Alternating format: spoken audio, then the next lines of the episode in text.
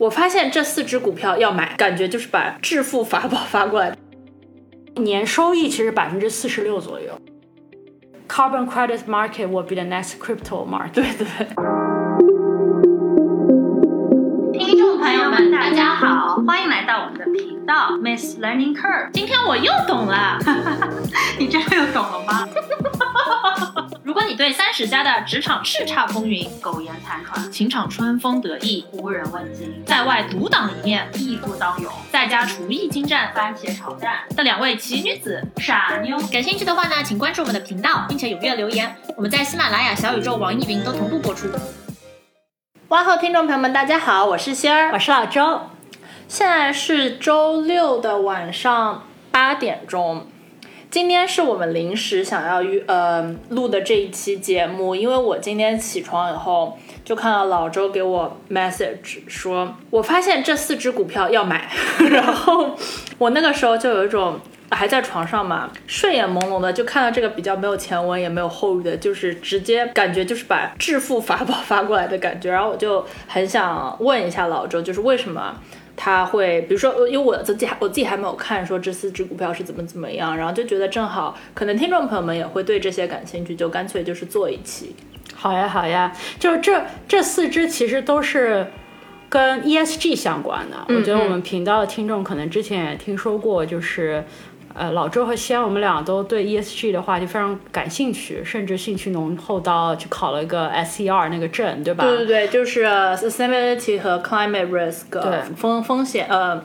呃气候气候风险的。对，然后因为西安和老周我在美国嘛，然后就是自从就是。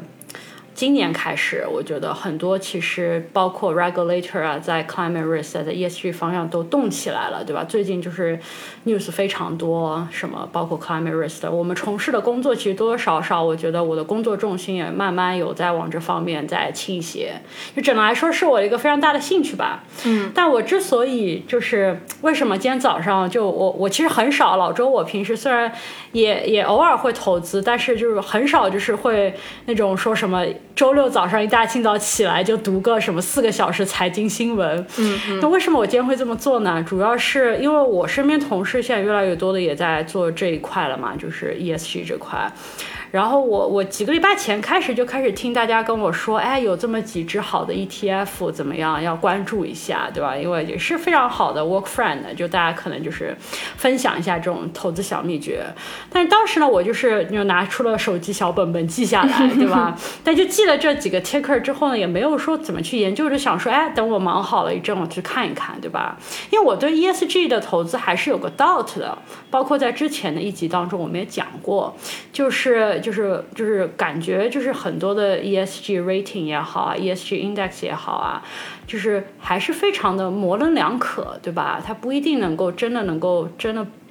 跟大盘，就比方说做区分，或者真的能够选出那种非常。就是 ESG centric 的一些对，因为当时我们做完那一集以后，老周有说，我其实我是做完那集才知道，因为老周跟我说 S M P 呃就是美股 S M P 大盘有一个 ESG 的 index，我还去看了一下，对，就是基本上。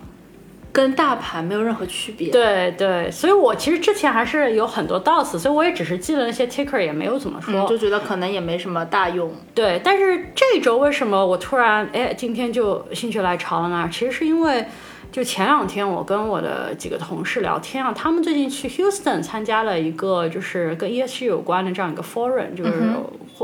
论坛，对吧？然后。Houston 这个 city，我觉得有可能有些听众听说重工业，对的，就什么 Houston we have a problem，对吧？就是就是那些能源行业在那边，包括现在很多就是美国的新兴能源的行业也都 base 在 Houston，对吧？然后我同事回来跟我说，他这个 trip 本来是讲 ESG 话题，就告诉大家怎么样就是可以 achieve，比方说更好的 ESG rating，结果所有人所有人参加的都在。说一个事情就是 carbon credits investing，就怎么样可以投资 carbon credits。然后 carbon credit 是什么呢？我觉得就是如果听过我们就是之前 ESG 的两节听众可能会听说过，可能最现在最 prominent 最普遍的一个 ESG credit 就是欧洲有一个欧盟有一个 carbon credits 的一个 trading system，对吧？就是他可能说呃。你每个公司有一个呃 carbon emission 的一个 allowance，就比方说今年你可以排放多少的 CO2，简单来说，对吧？然后有些公司可能可以就是少排放一些，比它给到的 allowance 少一点；有些公司可能要多排放一些。那你有剩余的那些公司就可以把这些额度卖掉，在那个平台上。那它这个是，比如说是一个什么 scope？就比如说，如果是欧盟，是欧盟，比如说，然后对欧洲公司，然后欧盟监管的欧洲公司里面，欧盟比如说每年或者每几年跟他们说，这是你们未来几多少多少年，比如说三年，或者说今年的碳排放量的一个呃最高限度，就比如说。你这个公司今年最多能排 X，对吧？对是是是这样的一个概念是。是，现在还是个区域性的，就是像欧盟有这样的一个呃，就是每年的额度，而且它的额度也是由政府监管的嘛，所以整个大的方向会来说，额度肯定是每年会越给越少的。嗯嗯嗯，对，然后大家都在讨论这个 carbon credits investing，然后我就下来了兴趣。就本来 ESG 这个话题，我觉得还是太 broad 了，就可能有很多模棱两可。但一听到 carbon credits，然后听起来是个赚钱的东西。是个啊，对，而且是个就感觉是可以个人投资。我以前不知道，因为我以前、哦，我也不知道，我以为是因为我以为只有比如说企业或者比如说被监管的那些机构才行。对，就感觉更多的是他们可能就公司的一种可以投资的手段，对吧？但我听我同事的感觉，就是这其实是可以自自己投资的。嗯，对。所以就你说当嗯说公司投资的手段，就是说，比如说小 A 公司今年欧盟给他的呃额度是 X，小 B 公司今年欧盟给他的额度是 Y。那如果小 B 公司其实比如说呃排放比 Y 更多的，它就可以。然后小 A 公司正好没有排满 X 的话，它就可以买 credit 对从小 A 公司。对对，是这样。对，但是它其实是可以。为什么我说可以个人投资呢？就我今天早上起来就是在做这个研究，嗯，然后我就找到了这么一只 ETF。哦，有 ETF。对对，它的 ticker 是 K2BN。嗯哼，然后它是只什么样的 ETF 呢？它其实现在就是呃，按照就是不同的比例投资了一些就世界上现在现在有的那个 carbon credits 的 market。就除了我们刚才说的欧盟的有一个最大的可能就 carbon credits market 以外，加州其实也有这样一个 local 的 carbon credits market，呃，叫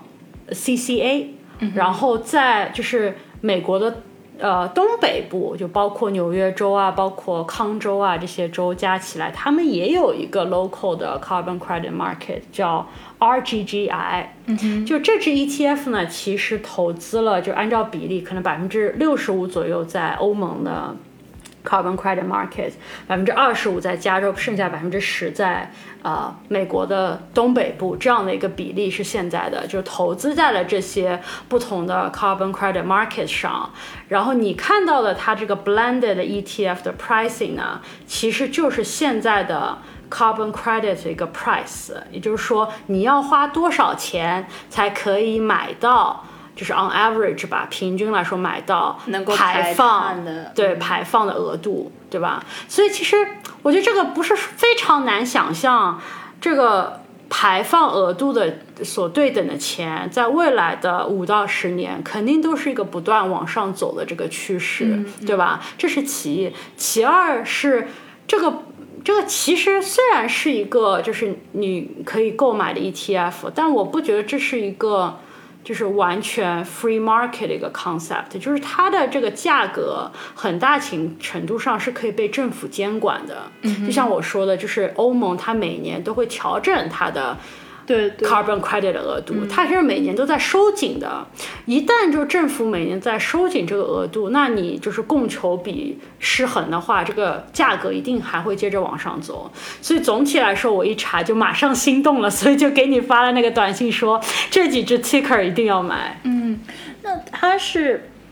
那所以就是它那个 fund，它是它那个 ETF 的那个 fund，它是可以投在去去那几个呃呃呃 trade carbon 的那些 exchange 去去，它是可以 trade 的，然后它就 set price，它就定价就是以比如说呃，就像你刚刚说的，可能加州有一个 market 它，然后嗯。呃东北呃美国的东北有一个 market 之类的，它就是呃按比例。I see。对，而且他还提到了，就是说。就是其实他们非常关注中国的这个 carbon credit market，、就是感觉不久的未来，他们也会把一些比例投到中国的市场当中。它是什么时候开始做这个的呀？这个放的其实没有开始很久，它是二零二零年七月诞生的。嗯，对，然后从诞生那天是可就是 zero a u c a u m 对吧？到今天是九百八十 million。哦，已经有很多很多人买了。对，然后这个放的至今就从开始的那天到现在涨了百分之六十九，一年左右。对，然后年收益其实百分之四十六左右。嗯，对，就可以说是涨势非常吸人。对对对对对，而且我非常看好它的未来的走向。嗯，当中一个很大的原因，而且为什么今天想要录这集，也是因为下周是那个 COP twenty six 嘛。对对对对。对，就是非常非常就是期待了，可能是一整年了。对的。对。这周日开始嘛，就是各国的领导人，包括代表都会去英国，就是开这个 COP twenty six 的会。嗯，然后很多还不太了解这个 COP 这个会到底有什么的重要性，但我觉得大家多多少少都可能听到过那个 Paris Agreement，巴黎合约，对吧？京都议定书，对，这些其实都是在过去的 COP 的那些会议当中谈下来的，所以它整个就是围绕这个气候这个话题进行的一个各国领导。导人级别的一个谈话，对。然后我我也查了一下，为什么我会查，就是特地关注这个 COP twenty six 呢？除了我个人的兴趣以外，就 carbon market、carbon credit market 其实是这一次 COP twenty six 非常重要的一个话题吗？对对，就是就是可能。呃，几个月前吧，在大家在想说，哎，怎么样才能衡量说这一次的会议是成功的时候，嗯，就当时还是有几个话题的，就比方说当中有就是煤炭，对吧？就是煤炭的使用率能下降，可能是一个话题。然后就是呃，汽车可能是一个汽车行业是一个话题，包括然后还有一些就是就是那个资本市场的运作，给给整个 Paris Agreement 注入那个。呃，motivation 是一个话题，但是在我们越来越临近，就是就是要 COP twenty six 开会的这个日期的时候，就有些话题现在可能就觉得比较的可能谈成的希望更渺茫了。就煤炭是个很好的例子，比方说，就是我们大家可能都知道，就是现在其实各国都承认我们已经进入了一个国际的能源危机，嗯，对吧？包括可能很多。听众朋友们在那个热搜上也看到过，就是包括东北很多地方被限电，嗯，其实都是全球能源危机的一个体现。是包括能全球呃原油的价格嘛，从二零二零年最低点可能是二十美金一桶，涨到现在就几乎突破了八十五美金一桶嘛。就整个就是因为那个 COVID 之后的对供给量非常的低，导致了全球能源价格就是持续上升。背后还有个非常就是可能比较。大家可能没有意识到的一个原因，也是因为就是因为现在这个 COP twenty six 这个话题非常热，对吧？包括各国现在对 Paris Agreement 能不能成功，对就是全球这个气候话题非常的敏感，导致很多国家觉得说不能够非常公开的表示说希望，比方说沙特能够。多供油，对吧？因为你要求多供油，就是对对，就是个多排放，对吧？这个是个非常不好的一个国际的形象，所以大家都不愿意公开的表示说，哦，需要呃多供油。但同时，因为供给的紧缺，导致了这个能源价格非常紧呃提高。其实很多像非常大的能源消耗国，包括日本在内、印度在内，都不得避免的。慢慢的，是以虽然过去的几年你可以看到，就是全球使使用煤炭的比例在不断下降，从百分之四十五降到了百分之三十左右，但最近都有一些重新起势的一种感觉，因为就是实在是能源太紧缺，或者原油价格实在是太高了，所以就感觉可能，比方说，嗯，包括煤炭的这个话题，有极大可能性是谈不拢，谈不拢。但是仍然有一个话题是很有机会可以谈拢的，就是 carbon credit market，或者说是以如何以金融市场来提供这样一个 motivation 动机，让各个国家能够成功的实现他们在巴黎合约当中承诺的，呃。要自己的一减排个减排的方案，对，就是包包括减排方案，我觉得我们之之前几集也提到过，但是我觉得可能有些小伙伴还不是很熟悉。就是巴黎合约其实是一个自愿性的，让每个国家就是自己提出说，啊、为了实现在二一零零年气温提升比呃呃工业革命以前只提升 within 就是在一点五摄氏度以内的话，每个国家会自己自愿的提出它的减排的方案。这也是巴黎合约跟之前的，比方说京都议定对书很多都不一样的点，是因为这个自愿性，对吧？而且它更一视同仁，就觉得不管是发达国家、发展中国家大家家都要为这个都要为这个做做努力，对。然后最近的一个研究，当然了这个非常众说纷纭，但是这这这每个国家它就是自愿性的方案，其实每三年就要重新衡量一遍，对对吧？因为大家实施的是不是真的跟呃计划的一样，都会嗯都可能要有待核实嘛。嗯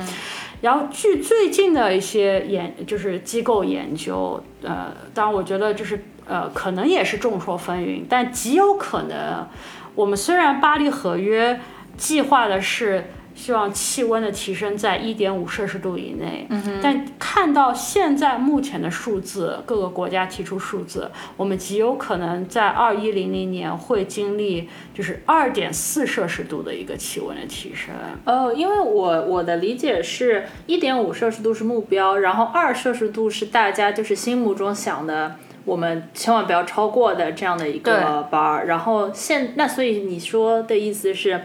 其实按照现在这个现状，会比二摄氏度更要高，会变成二点四左右。对，然后可能很多小伙伴对二点四没有这个概念，就像先生刚才说的，二摄氏度为什么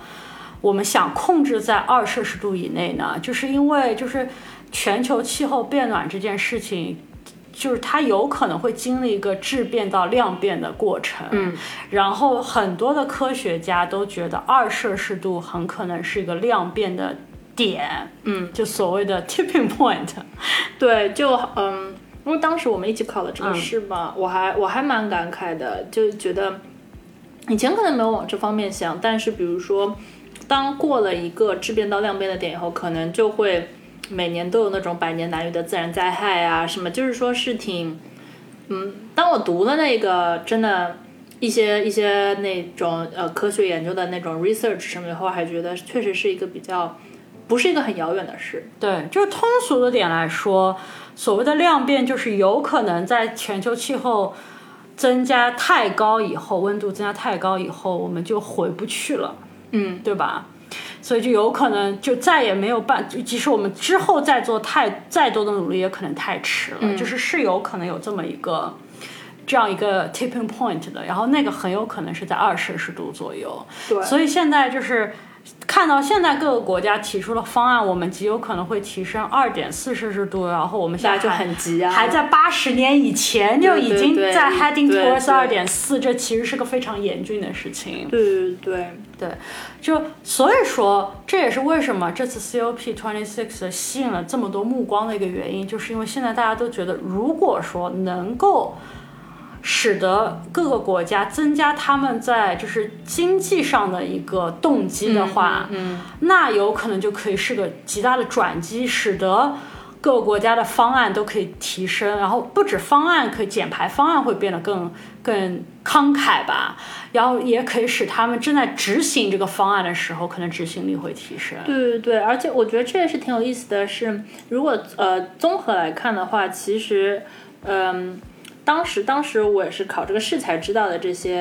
呃细节，就是京都议定的，当时是给每个国家定了呃硬型的。减排的一个指标指标，就是你你做不到的话，就是一个呃，你可能就违约了，因为他们会签一个合约嘛。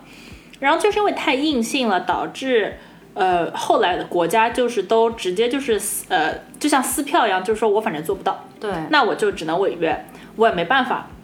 导致这件事就是说是不了了之了。所以呢，嗯，所以才刚才像老周一样，在巴黎协议上的时候，大家采取了这个自愿的方法，然后就想着就是说这样的话就不会不是非黑即白，就不会说哦这个国家说做不到，那我就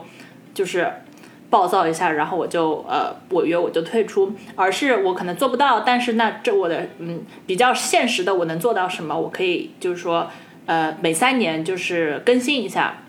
然后同时就是可能就是靠呃国际社会的一些政治舆论压力嘛，对，大家就可以互相监督啊什么。但我其实当时有。在看到这个的时候，我觉得可能不光我吧，每个人心目中都有这个疑虑，因为就是说是自愿，不就是最后可能就是谁都不做，是吧？手一摊。所以我觉得可能这次二十，嗯，COP 二十六，它如果加入一些经济上的，嗯，动，呃，就是对国家有动力的话，就可能会是一个比较好的，就是 middle ground。对，它是个自愿，但是同时你又确实有比较强的实打实的一些动机去来改变改变呃减排这件事。我非常同意啊，我甚至怀疑啊，我们学的教材当中为什么没有提到这个经济上的一个动机，就是因为其实这一章。是唯一在巴黎合约当时没有谈妥的，嗯嗯，就是他他是在 Paris Agreement 叫 Article Six，嗯哼，第六篇文章，就是可能第六节吧，对，第六节非常短，嗯，第六节只有一张 A4 纸，一页就一页，它一页只有六六点，嗯哼，六小点，但是那一页在当时没有谈成，嗯，那一那那一页讲了三件事情，就是他有说三个机制，嗯哼。是能够提供就是各个国家的一个动机，让他们来更好的实现那个 Paris Agreement 或者自己的一个减排的方案的。嗯动机一就是说。如果你比方说每个国家定了一个自己的减排的方案，如果你 overachieved，就是你超额完成了之后，你可以把你超额完成的量卖给其他国家，嗯，因为就是就是全球这个气候的问题跟很多的政治问题不一样，它不是一个地区性的，对，所以这片云在没有说这片云在我们国家就不在那个国家了，对，所以其实最联合国对于全球最好的一个实现。这个巴黎合约计划，并不是说一定要每个国家，就是一定要实现它所就是承诺的一个减排。嗯，它最要重要的看的是全球范围内是不是实现了减排。所以，如果可以使得有些国家，就比方说，我可以成为，这是可以我一个生财之道，一个财政的收入，因为我可能这方面的政策比较紧，使得我可以超额完成我定下的任务，那也可以成为我很好的一个财政收入的来源，那就提供了他们很大的动机，对吧？而且有些国家，而且这还有个原因呢，就是很多国家因为你的地理位置的关系，嗯，就是可能会更容易实现那些目标。一会儿我会提到谁是当中的关键。第二个机制呢，就是我们提到了那个 carbon credit market，嗯嗯，就现在我们刚刚聊过了，就很就是虽然我也可以，比方说。个人也可以投资 carbon credits 啊，也有很多个区域性的这个设置，包括欧盟的那些那个 car carbon allowance 设置，但它还是区域性的，没有一个全球范围内的一个标准。对，就是区域性的，它其实也是政府机构，就是说它区域性的也是也是就不不是随便瞎来来的。对对对，也是区域性的政府，区域性的政府机构，但是没有一个国际性的这样的一个呃大家合作的这样的。对，或者说是没有一个。就是直接和巴黎合约相关联的一个 credit carbon credit market，对吧？这个其实是联合国一直想要做成的一件事情，就是想要说，哦，既然各个国家都提出了，在他们减排方案当中都说了，啊，我们会完成多少的排放量，那就应该用联合国来给各国发放一个今年你能够排放的额度。嗯，那按照你是不是超额，或者是就是排放的比这个额度更少。少的话，你可以把你自己的余额进行一个买卖，对吧？这样的一个国际性的市场现在其实是没有的。但这其实，在巴黎合约当中就有提到。嗯，所以说我这这就说回我说为什么那只 ETF 一定要买了，就 K2B。嗯嗯，我个人觉得，如果一旦就是 COP twenty six 把这个国际的 carbon market 谈妥的话，那整个 carbon market 就会变得更 liquid，对吧？然后会有更多的人参加到这个 market 当中，那一些现有的 ETF 一定也会就是增长的更快的。对对对。甚至很多人都提到说，在我同事跟我说的时候，他们就说，在 Houston 很多人说，呃，the carbon credit market will be the next crypto market，对对，就是会成为下一个像比特币这样的非常火的这样一个 market。我觉得虽然有点夸张，但是也是非常有可能的。对对，因为我觉得就像老周可能在最开头说的，这这个 market 就我觉得就是碳排放量的呃。呃，价格，呃，只会涨不会跌嘛？就是 fundamental 上来说，对，嗯，就都不说，就是说这个市场可能会，就是说 player 会更多，它会流动性更好什么？对，光是从就是这件事情的价值上来说，就是说额度只会越来越少。对，因为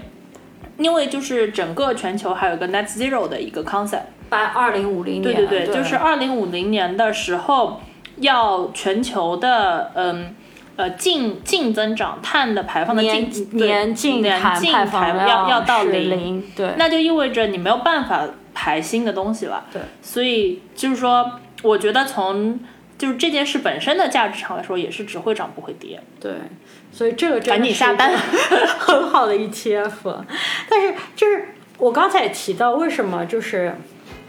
为什么 COP26 之前没有就是没有谈拢这个。Article Six 的原因，其实我我也我今天也花了点时间阅读了一下，包括我刚刚提过各个国家的地理性质会决定它就不同。这里有个小知识，就是其实最大的 bottleneck 是巴西。哦，真的吗？嗯，因为巴西作用什么？作用全球最大绿肺，对 Amazon，对对对，就是。然后它有个历史遗留问题，就是你提到的京都议定书。就京都议定书当时有很多，它也有个 carbon credit 这样的一个方案的，但它当时的就是。它当时叫 CDM，就是各个国家也有一个，就是说要减排的一个方案，但像你说是强制性的，对吧？很多那个减排的方案或减减排的一些企划，都是投资到巴西的。嗯哼，也就是说，巴西作为一个国际的绿肺，它其实提供了很多可以可以售出的一个减排的一个 credits，嗯哼，对吧？所以就巴西，如果如果世界格局的一个 trade。呃呃，一个呃 trade 交易系统，它肯定是很大的供给商，一定就是说是最大的受益者之一。对对，所以它为什么谈不通呢？就是因为大家都说京都议定书已经作废了，所以当时的 credit 也该作废，但是巴西肯定不同意，因为它其实现在已经手握了很多。就是 carbon credit，是是跟京都议定书有关的。但如果说今那些 credit 都作废了，你不能够卖的话，它就对这个国家来说是很大的经济损失。所以他他们在当中就是从中可以说是阻挠吧，就是说我不同意这个就作废了，对吧？这是其一。其二就是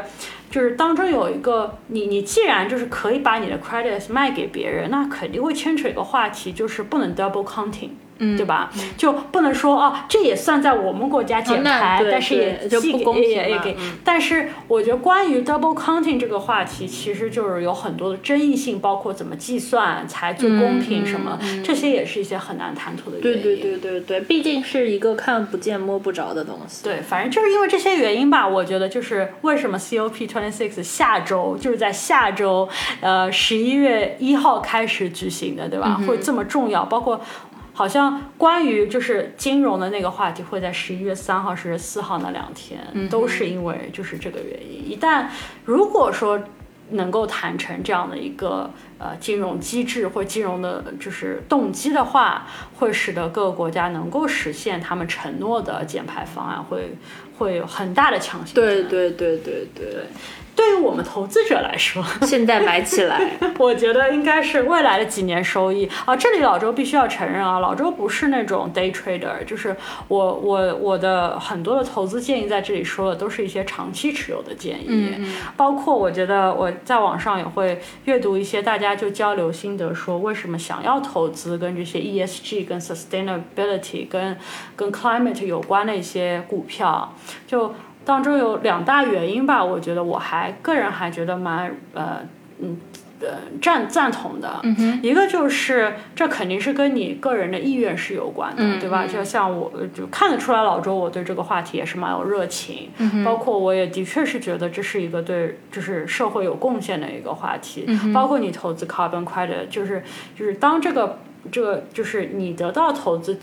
收益的时候，这个其实同时也代表着哦，现在就是各个国家收紧了它这个碳排放的一个政策，其实是有益的，嗯哼，就一石二鸟吧，我觉得，对对，就觉得作为一个世界公民嘛，对，嗯，这是其一，但其二也是一个非常实际的一个好处，就是嗯我觉得作为一个可能长期的一个投资者，你看的不不单单是一个长期的收益，你看的也是你整个呃 portfolio 它的一个就是。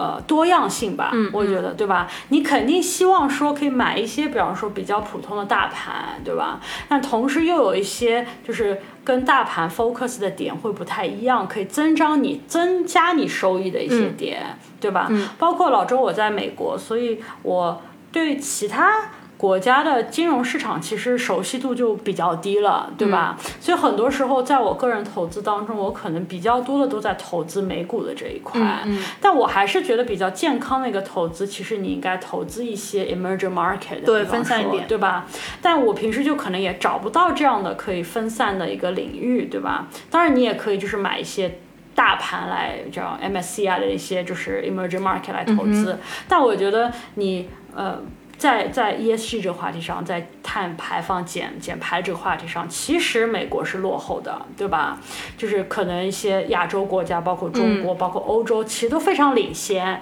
那这可能就是个非常好的可以多样化你在就全球不同。地理位置上一个投资的一个一个一个话题吧，嗯对吧？所以对我来说，这个投资因为这两个原因是非常有吸引力的。嗯，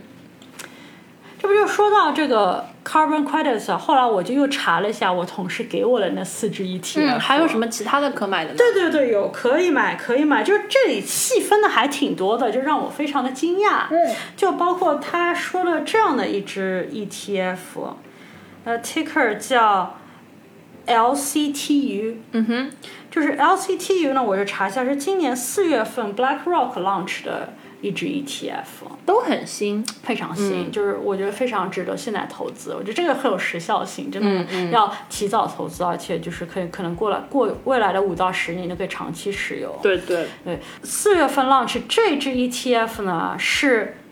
focus 在那些 carbon transition company。嗯主要集中在一些，比方说新能源啊，或者是呃 water management 水资源管理，waste management 就是呃呃垃圾资源管理吧，就这样一些公司，对吧？哪些他们当中，呃，包括一些能源公司，嗯，它的投资就是它它这个 ETF 选择了一些就。就 BlackRock 觉得最有可能可以转型成功的公司，那就比如说像 Tesla 这种嘛，啊，有可能，嗯对，就是在未来的几年，就未来几年当中，因为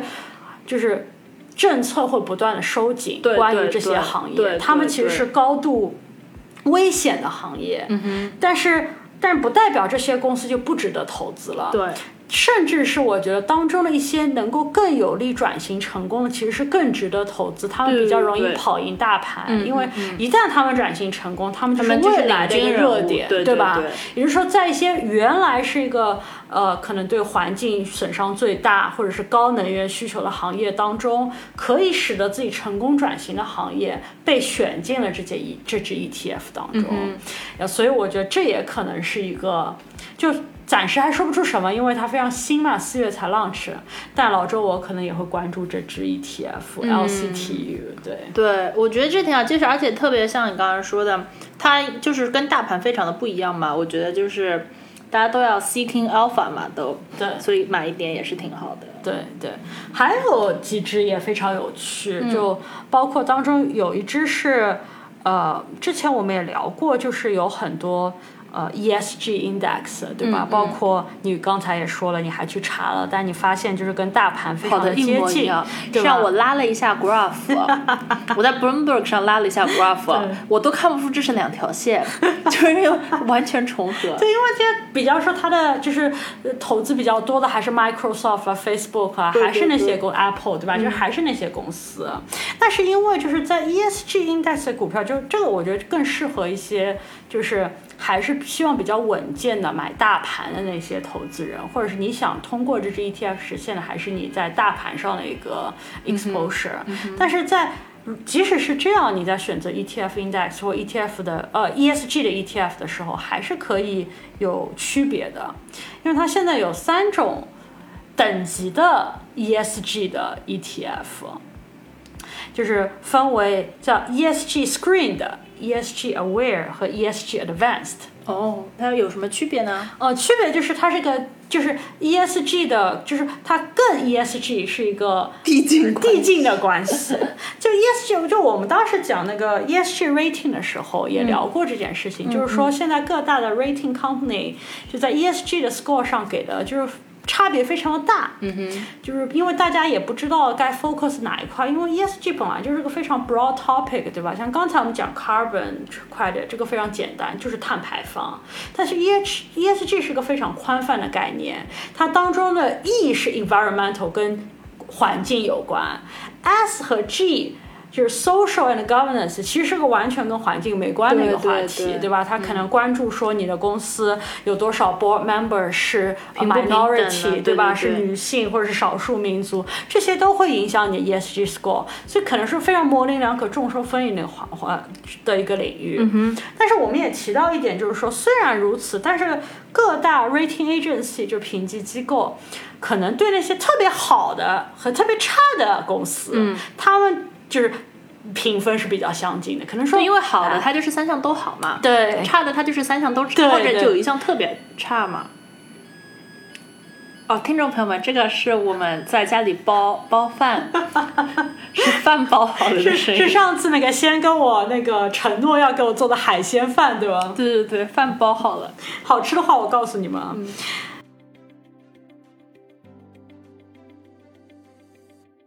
所以大家看得出来，就是说 ESG score 对非常两极化的公司可能是比较准一些，嗯但在对中间的公司来说非常众说纷纭。那回到我们说的三个等级的 ESG 的 ETF，那最低的叫 ESG Screen，它其实只做了一件事情，就是把差的剔除。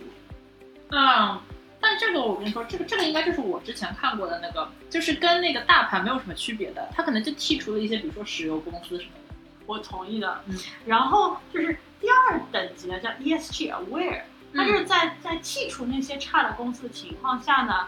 会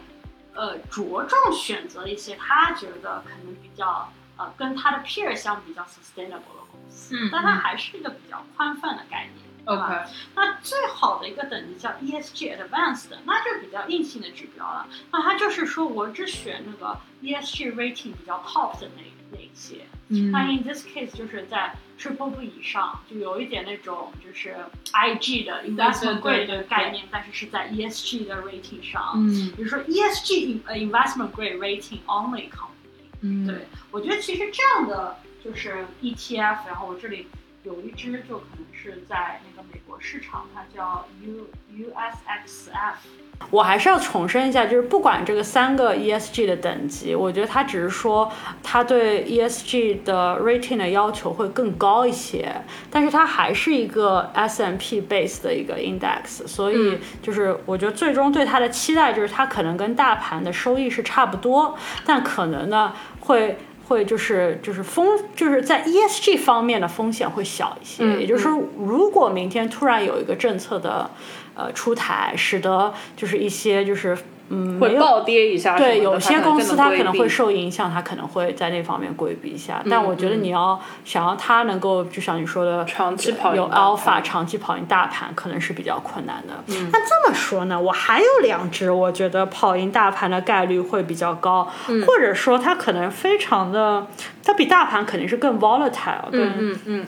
就是动荡一些，然后它的 ETF 的 cost 肯定会比较高一些。嗯，但是呢，如果说你想增加你 portfolio 的收益的话，它可能是一个比较好的选择。嗯，就当中有一只叫 ICLN，我觉得如果有关注 ESG 的 ETF 的小伙伴，可能都听说过，因为它其实是各大榜单当中都会出现的这样一只 ETF。对，它是做什么呢？它是 iShares Global Clean Energy ETF，就国际就是呃就是什么？clean 呃新的就是新能干净的源能源对对对的一支 ETF，它就是选了一些就是现在的一些新能源，就是八十只就在新能源领域的巨头吧，可能说是，包括包括丹麦的那个呃做呃。涡轮机的的公司，以及一些在加州做那个就是太阳能源的公司，都选在当中。就这只股票的话，也是过去的，就是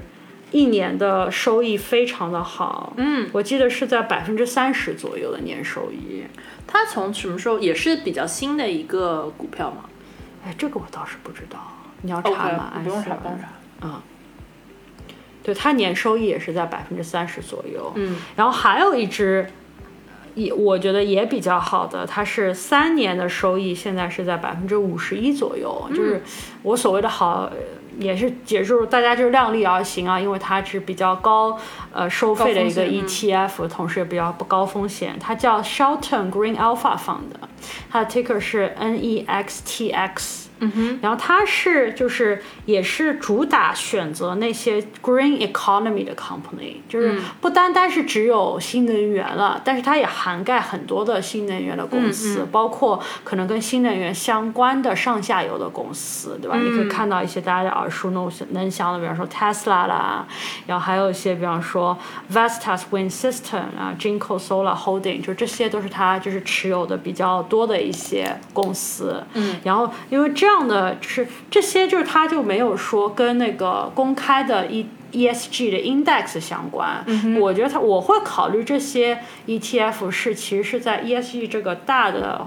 范围下，呃，比较就是就呃关注的领域不同的一些、呃 ESG 的呃 ETF 的 fund，然后就是可能可以给你增加你整个的投资的收益吧，我觉得、都是值得关注一下。反正老周我是已经 mark 了会关注的。